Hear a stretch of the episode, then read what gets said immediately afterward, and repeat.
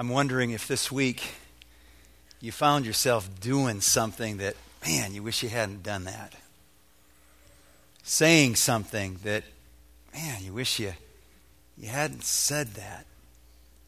And you found yourself doing and saying some of the stuff that for a long time you've been doing and saying and saying, man, I got to stop doing this. And you wonder, how in the world am I going to stop? Asking God yet again for forgiveness over this nagging temptation that keeps tripping you up. Wondering, am I ever going to get to the other side of this? Maybe there's been like a little tape playing in the back of your mind. It, it goes something like this You're never going to be able to stop. Or, or maybe even worse, it's a tape that says, And you call yourself a Christian? A follower of Christ? Who are you kidding? And maybe even this week, you're believing that message more and more. I'll never be able to stop. I'll never be able to resist temptation. And you know what? Maybe I feel like I'm a lousy Christian because I am a lousy Christian. Maybe I'm not even a Christian. Some of us want to stop lying. We desperately want to stop cheating, looking at the things we're not supposed to do and look at that are ruining our hearts and our relationships. Some of us want to so desperately to get our emotions, our anger under control, our appetites, our tongue, our money. We just say, feel like we're losing the battle. A lot of us say, well, God, why didn't, why didn't you, why don't you like save us from not just the penalty of sin and the power of sin in our life, so I, I know I don't want to do this anymore, but why don't you just save me from this junk in my life? Why, why, why do I have to still deal with this today? Well, if you long to stop, if you long to fight temptation, so you start to experience victory in an area that continually is pummeling your life, then James has a good word for you. Last week we started the series, Faith Works. It's a series that comes to us from the pen of James, most likely Jesus' half brother. He's writing to a group of people who are going through it. He describes them as a scattered people. They're not a group of people gathered in Rome or in Corinth, but they're scattered. Scattered all over the known world. Why are they scattered? Because the the history of the church in Acts tells us they're being persecuted for being followers of Christ. And in the midst of their difficulty and trials, James is writing a letter of encouragement to help his brothers and sisters to hang in there, to hold on to faith in Christ, to persevere, even when it's tough. He, he does that also helping them understand what true faith looks like especially in trials. Faith works. So he comes in this passage today and he says, You want to resist temptation? Well, then there's a promise you've got to claim. There, there's also a warning you need to heed.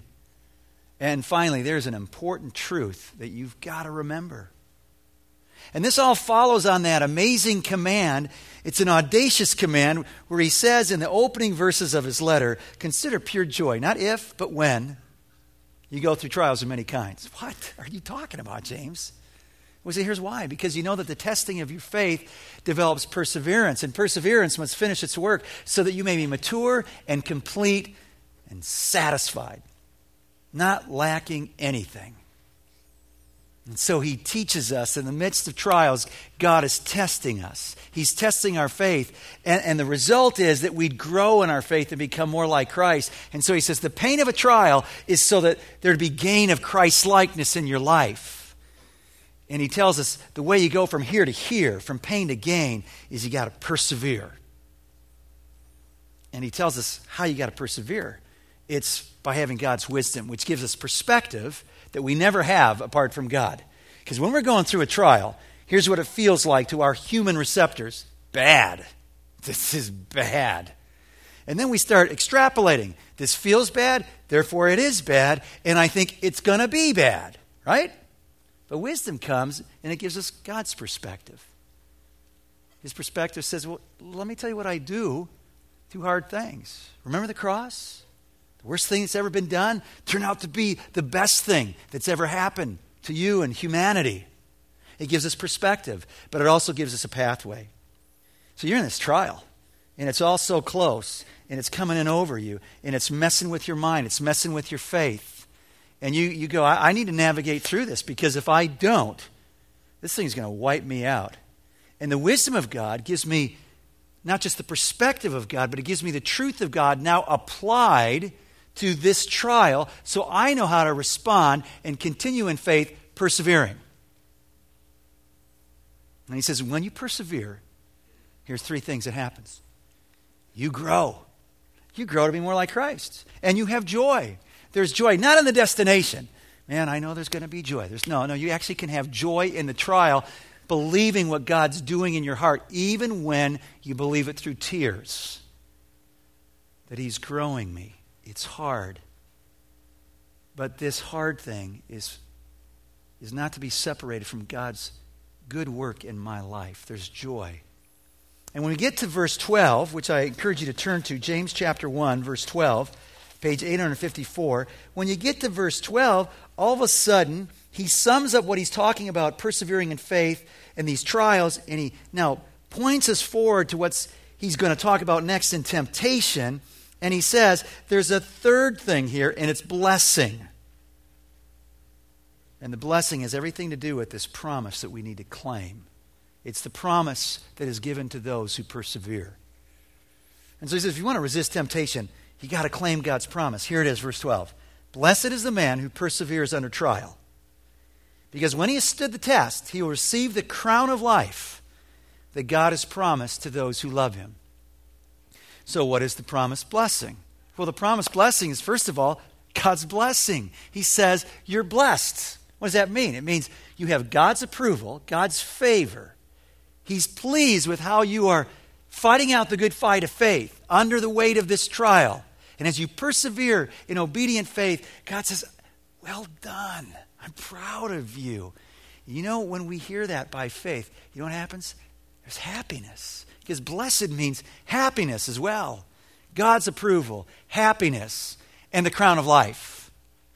What is this crown? It's not like the crown that we get at the end of life that says, all right, you're now you're king and queen for the day or for eternity. No, it means it's the victor's crown not the king's crown. It's the one who was competing in the race that received that laurel wreath. That's the crown James is talking about. And it's not just to those who win the race, but this crown is given to those who finish the race. It's the crown that motivated the apostle John when he wrote to his brothers and sisters who were going through it. And he said this in Revelation 2:10, "Do not be afraid of what you're about to suffer." I tell you, the devil will put some of you in prison to test you, and you will suffer persecution for 10 days. Be faithful, even to the point of death, and I will give you the crown of life. So there's a promise promise blessing, there's a promise reward, the crown of life. Now let's be clear who gets that crown? What does the text say? Look at verse 12. Who gets the crown? Very end of the verse. Those who, who love him. Now, earlier he says, when we've stood the test, when we've passed the test of this trial, persevering in faith, you receive the crown. Who receives the crown? Those who love him. Ah, persevering in faith is a way we show our what? Our love for God. Our love for God. It's perhaps the greatest demonstration to show our love for God for a watching world that in the midst of your trial, you keep believing that He's good. When others are looking at it and going, man, doesn't look like He's good. And they know a little bit about your God when they see you worshiping Him and believing Him in the midst of your crushing trial. So, what is this crown of life? Well, the crown of life is everlasting life. Now, you hear that word, everlasting life. What do you think you get everlasting life? If you're a believer in Christ, when do you think you get everlasting life? Is it now? Is it in the future? I think for a lot of us, we think of everlasting life being something that starts the day we die, or if Christ were to come back and set up his kingdom. That's when everlasting life starts. It's forward because it's, it's eternity. And Jesus says, no, it's not quite like that. He says, He who believes in me has eternal life. John 6 47. Not will have. You have it. You have it today. You have eternal life. What is that eternal life? It's not just a quantity of time, it's a quality of time. That at the heart of it, as the Bible talks about it, it's a relationship with Christ. So when Jesus talks about eternal life, he says this in John 17. He says it's all about a relationship. Now, this is eternal life, that they may know, this intimate knowing, you, the only true God, that they may know Jesus Christ, whom you have sent. And Jesus says, eternal life begins today. Eternal life is a quality of life that begins today where you experience the beginnings of the abundant life that Christ promised. You don't have it in full, but you got the hors d'oeuvres, you've got the taste. And James says, let that motivate you. See, the problem is when the trials come, like that storm I drove through yesterday, and I was in Janesville at about 4:30 when you didn't want to be in Janesville yesterday, and it was bad. It was raining sideways, and I could barely see the brake lights in the car in front of me. And, and that's how it is in storms. Everything gets close. You lose a sense of perception, depth perception. What do we see? What we see is now. It's hard. It's not very pretty. Doesn't seem to be going anywhere. Seems like I could be in this thing forever. And James says, but remember, there's a promise. There, there's a promise reward that's out there. Get the bigger picture. Persevere for that crown of life.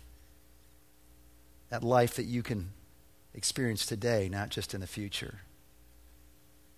Then he goes to this whole thing of the warning. Let me tell you a story to set up this next section, verses 13 through 15, about the warning. They say in the United States that the mountain lion is the number one predator for humans. So there's this guy. His name is Craig. Craig Childs. He's an author, he's a naturalist, and he studies mountain lions. He's in Arizona he's checking them out in the Blue Range wilderness, and um, as he approaches this watering hole from downwind, he spots a mountain lion and just kind of stays there, watches it take a little drink there, and off back in the junipers. And then he decides to go down and kind of do a little research. And so he's measuring the footprints. And before he gets down too low on his knees, he just checks around again because he knows something about mountain lions. And what he sees back in the junipers, a couple of eyes staring at him. Ugh. And the next thing you know, I just can't believe it, is that mountain lion comes right out in the open. And right away, Craig knew what to do. He faced the mountain lion and took out his knife. Because here's what he knows about a mountain lion that a mountain lion can take a prey that's six to eight times its size.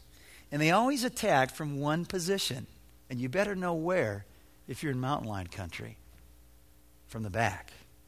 And what they do is they pounce on the victim with those huge incisor teeth and they go right in and snap the vertebrae, the spinal cord, leaving that animal motionless and breathless and easy kill. So he writes in his book, The Animal Dialogues, about this account. I hold firm to my ground and do not even intimate that I will back off. If I run, it's certain I'll have a mountain lion all over me. If I give it my back, I will only briefly feel its weight on me against the ground. The canine teeth will open my vertebrae without breaking a single bone. The mountain lion begins to move to my left, and I turn, keeping my face on it, my knife at my right side. It paces to my right, trying to get me to turn around to the other side, to get behind me. I turn right, staring at it. My stare is about the only defense I have. Childs maintains that defense as the mountain lion continues to provoke him, to get him to run, turning left and right, then back again. Now, just 10 feet away, the lion turns and walks away, defeated by a man who knew what to do in the face of a deadly predator and knew just as much what not to do. James comes to us and he says, Look, I don't know how you think about temptation, but I want you to think about temptation like that mountain lion. It's deadly stuff. Temptation, when you give into it, will destroy. So you better know how to fight it. So here he says in verse 13 if you want to resist temptation, heed the warning. Here it is, verse 13. When tempted, no one should say, God is tempting me. For God cannot be tempted by evil, nor does he tempt anyone.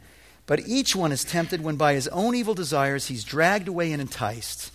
Then, after desire has conceived, it gives birth to sin, and sin, when it's full grown, gives birth to death. Now, what he gives us here is an anatomy of temptation. You'll never read about this description in a medical journal, in a psychology journal, in, in a psychiatry journal. There's no tests we could take that would reveal this. This comes from the God who made us and knows us, knows our weaknesses, know how, knows how we tick, and He knows about how we tick when we're not ticking right. And He tells us this, first and foremost, about temptation that you better know where it comes from.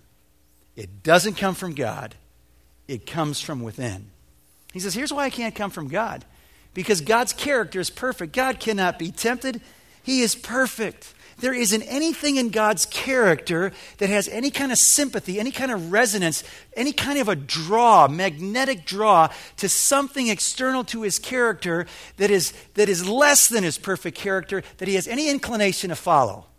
It can't be done. He's perfect in his holiness. And this perfect God will never tempt you. You may have a trial in your life. Remember, that trial is meant to grow you. But he doesn't bring the temptation. That temptation, he's going to tell us in a minute, is from within. Now, why is it important that we understand that temptation doesn't come from God?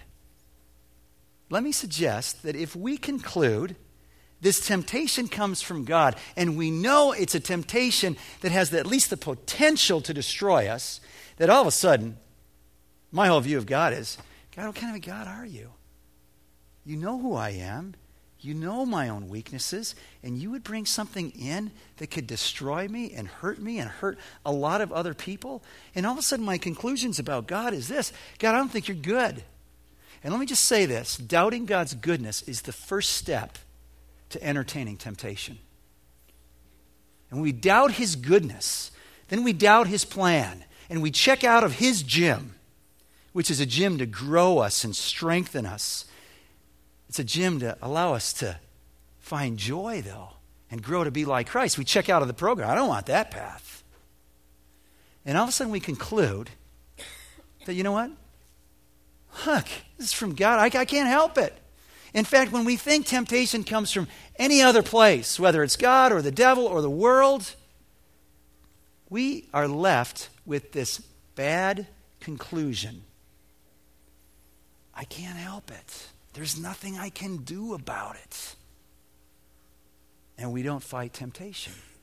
And James says, couldn't be further from the truth. In fact, in chapter 4, verse 7, he calls us to resist the devil and he will flee. And the scriptures, when it comes to what's God's role in temptation, is clear. He's here to help us. So 1 Corinthians 10 13 says this There's no temptation that seized you except what is common to man. And God is faithful. He will not let you be tempted beyond what you can bear. But when you are tempted, He will also provide a way out so that you can stand up under it. So there's two promises of God when it comes to temptation that He won't let anything come in. So temptation's got to get God's permission. And it kind of comes to the gate of God. Is this too big for my fear, or can He handle it? It's okay. He can handle it. All right. Goes through that kind of like a weigh scale. Got past the weight scale.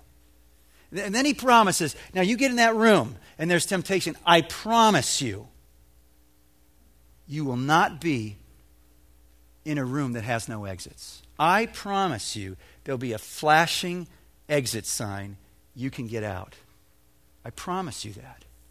Then we read in Hebrews chapter 2 about Jesus who himself suffered when he was tempted. He's able to help those who are being tempted. So, let's be clear, James says. When it comes to temptation, it's not from God's hand. It's from our own hearts. It comes from within, our own evil desires. And yes, he's writing to Christians. And yes, he's talking to us. Those who are in Christ, we, we know are new creatures. The old things are passed away. 2 Corinthians 5.17. Behold, all things are new, but the reality is, with new hearts, we still battle with the old nature. That's exactly what the scriptures say. There's a battle going on. The old nature is dethroned, but not yet destroyed is how Packer puts it.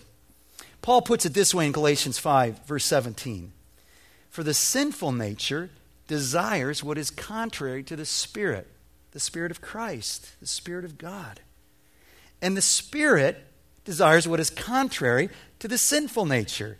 They are in conflict with each other so that you do not do what you want. Peter says in 1 Peter 2:11, these desires war against our souls. So maybe that helps you understand the inner turmoil that's going on. It's a battle. It's a battle of these desires for our heart's allegiance. And the way we go, the desires we allow to rule us, will either bless us or they'll kill us. I was wondering this week, why didn't he say, after he says they don't come from God, why doesn't he say they come from the devil? Because certainly that's where temptation came at the very first temptation for Eve, for Adam, came through the serpent, devil himself. That's certainly how it came to Jesus when he was fasting and praying, getting ready for his stint of public ministry. The enemy came to him. Why doesn't it say the devil? Why doesn't it talk about the world? Because the Bible talks about the world, the flesh, and the devil. Why does he just talk about our own evil desires? Because here's why. Whether they come from the enemy, whether they come from the world, all those things external have to go through the gateway of our heart. And it's at that point where the evil desires will either swing the door wide open or our godly desires will slam it shut and say, Not today. Not today. So here's what we need to be very clear about when we think about temptation that temptation is not sin. Because this would really be bad thinking, bad theology if you said, Man, I've been tempted to do it. In God's eyes, it's like I did it, right? No. Jesus was tempted in every way that we were, yet without what? Without sin. Hebrews 4:15. So, temptation is not sin. Falling into temptation, following those evil desires, that's sin. And so, what is it? What exactly is temptation? It's any desire that gets me to move to a place where I no longer love Christ. It's getting me to switch from his path to another path. From the path of life to the path of destruction. It's any desire that gets me to doubt that God is good, that gets me to, to wonder if there's any chance this promise could come true. It gets me to disobey his clear command. That's temptation. And the progression here is crystal clear. Do you see it? Evil desires. Boy, they're not neutral, they're powerful. They drag us off. It's like being kidnapped. And they entice us. But really, the metaphor here is hunting and luring something out that you might trap it or catch it. And these evil desires, when acted on, he says, are conceived. So he goes from conception to birth to death. Do you see it with, these, with this anatomy here of temptation? So, when do the evil desires come to life? When are they conceived? When we act on them. And then what gives birth to the acting on of those evil desires is what the Bible calls a sin. And as sin grows up and as it progresses, what it brings, the result of that in my life, is death spiritual death, physical death. separation from the God who is the source of life. So, at the heart of the struggle is the human heart. And when we give into these desires, James says, guess what? You've checked out of God's gym. You're no longer pers- persevering in faith. And, and so James is saying, you better expect in tough times that there's going to be temptation. Temptation to check out on God, to check out of his path. Proverbs 7 gives this graphic illustration about sexual temptation. And he talks about the young fool who, like an ox, follows sensuality like an ox to slaughter, or a bird who's caught in a snare, not realizing that it'll cost him his life. You see, because temptation's deceptive, it looks good, it makes great promises, but in the end, it leads to death. But I'm not sure we always believe that. I'm not sure we always believe that. And maybe that's because, you know, following the devil can, can have its fun. And I seem to know a few people that are moving that direction and looks pretty good to me. And when we start thinking about that, you know what we start doing with sin is we start playing with sin like the children in this Dutch playground who came upon an, an artillery shell that somehow landed in their little neighborhood there. It still was live with explosives from World War II. And kids do what kids do, they play with anything, especially some new things and a cool, heavy thing like this. And for two months, they're playing with it in their own playground until their parents finally find out and they tell the authorities and they safely set this thing off. And you know what? James is saying don't play with sin, don't play with it. It's destructive. It is destructive. And so, just as the mountain lion is the predator of our bodies, James says temptation is to our soul. The Bible says don't play with sin, destroy it, put it to death, Colossians 3 5. And James would ask us this morning Are you playing with any temptation right now?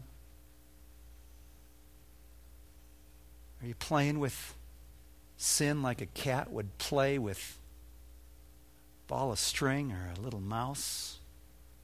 Having a good time with it. Walter Wangerin, in his book, As for Me in My House, talks about the marriage relationship and the devastating effects of infidelity in marriage. And he talks about in an affair, there's always this moment of maybe. The moment of maybe is where you allow your evil desires to start to wonder about the possibilities of this relationship going somewhere. And the moment of maybe is maybe they're having the same feelings about it as I am. I thought about that phrase, the moment of maybe. And I have a feeling the moment of maybe comes in all kinds of temptation. Did you think any of this this week? Maybe God's wrong. Maybe this is good for me. Maybe I should get a little closer and see for myself. Maybe just once. Maybe Maybe no one will even know.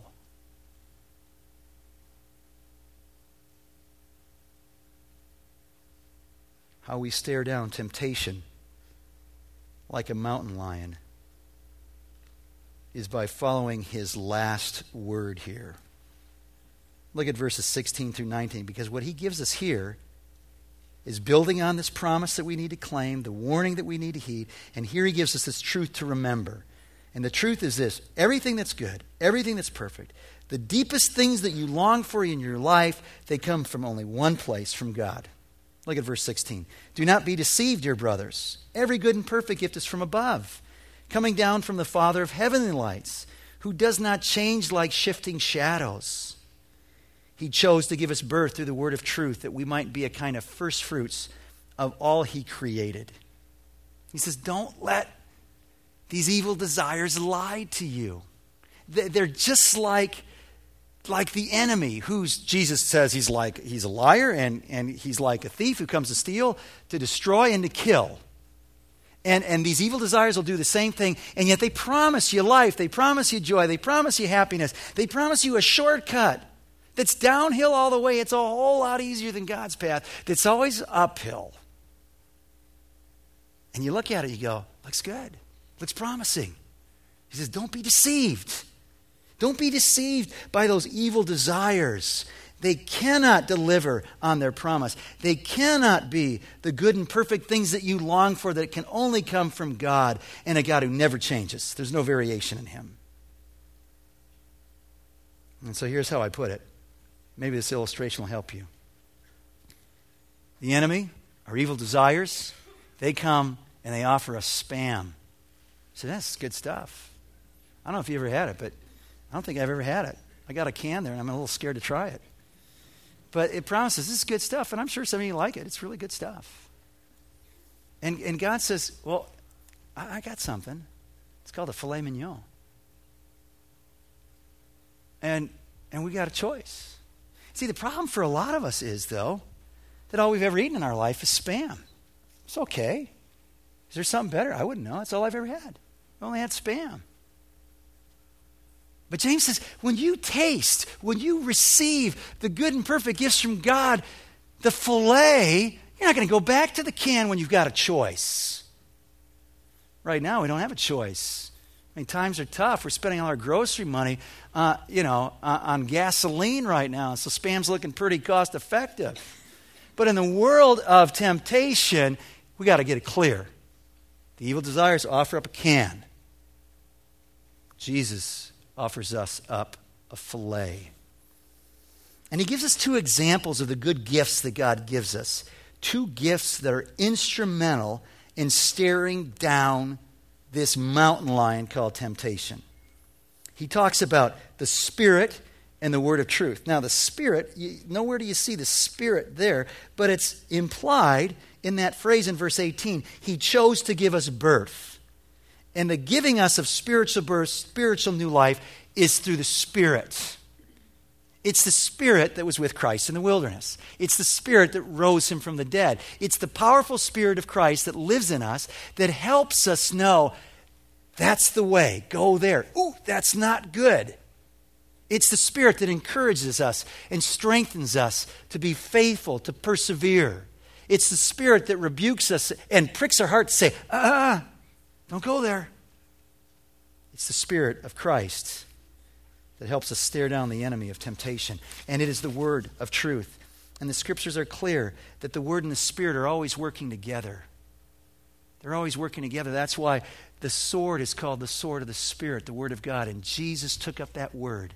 And when he was tempted three times, he went to, of all places, Deuteronomy, and he fought off Satan's temptation. And Craig Childs, he faces the mountain lion, he draws his dagger.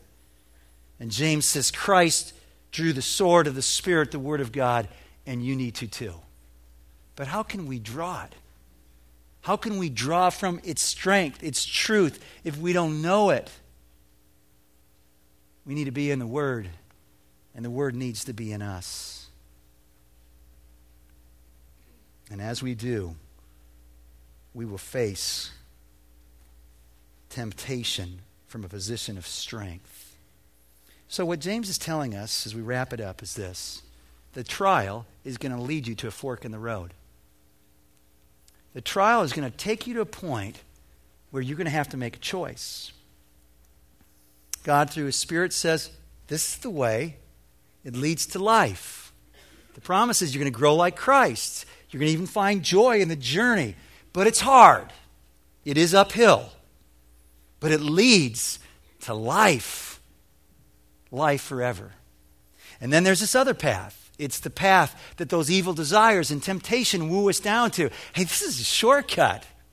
It promises all kinds of things, but it's a way that leads to death. Downhill coasting all the way.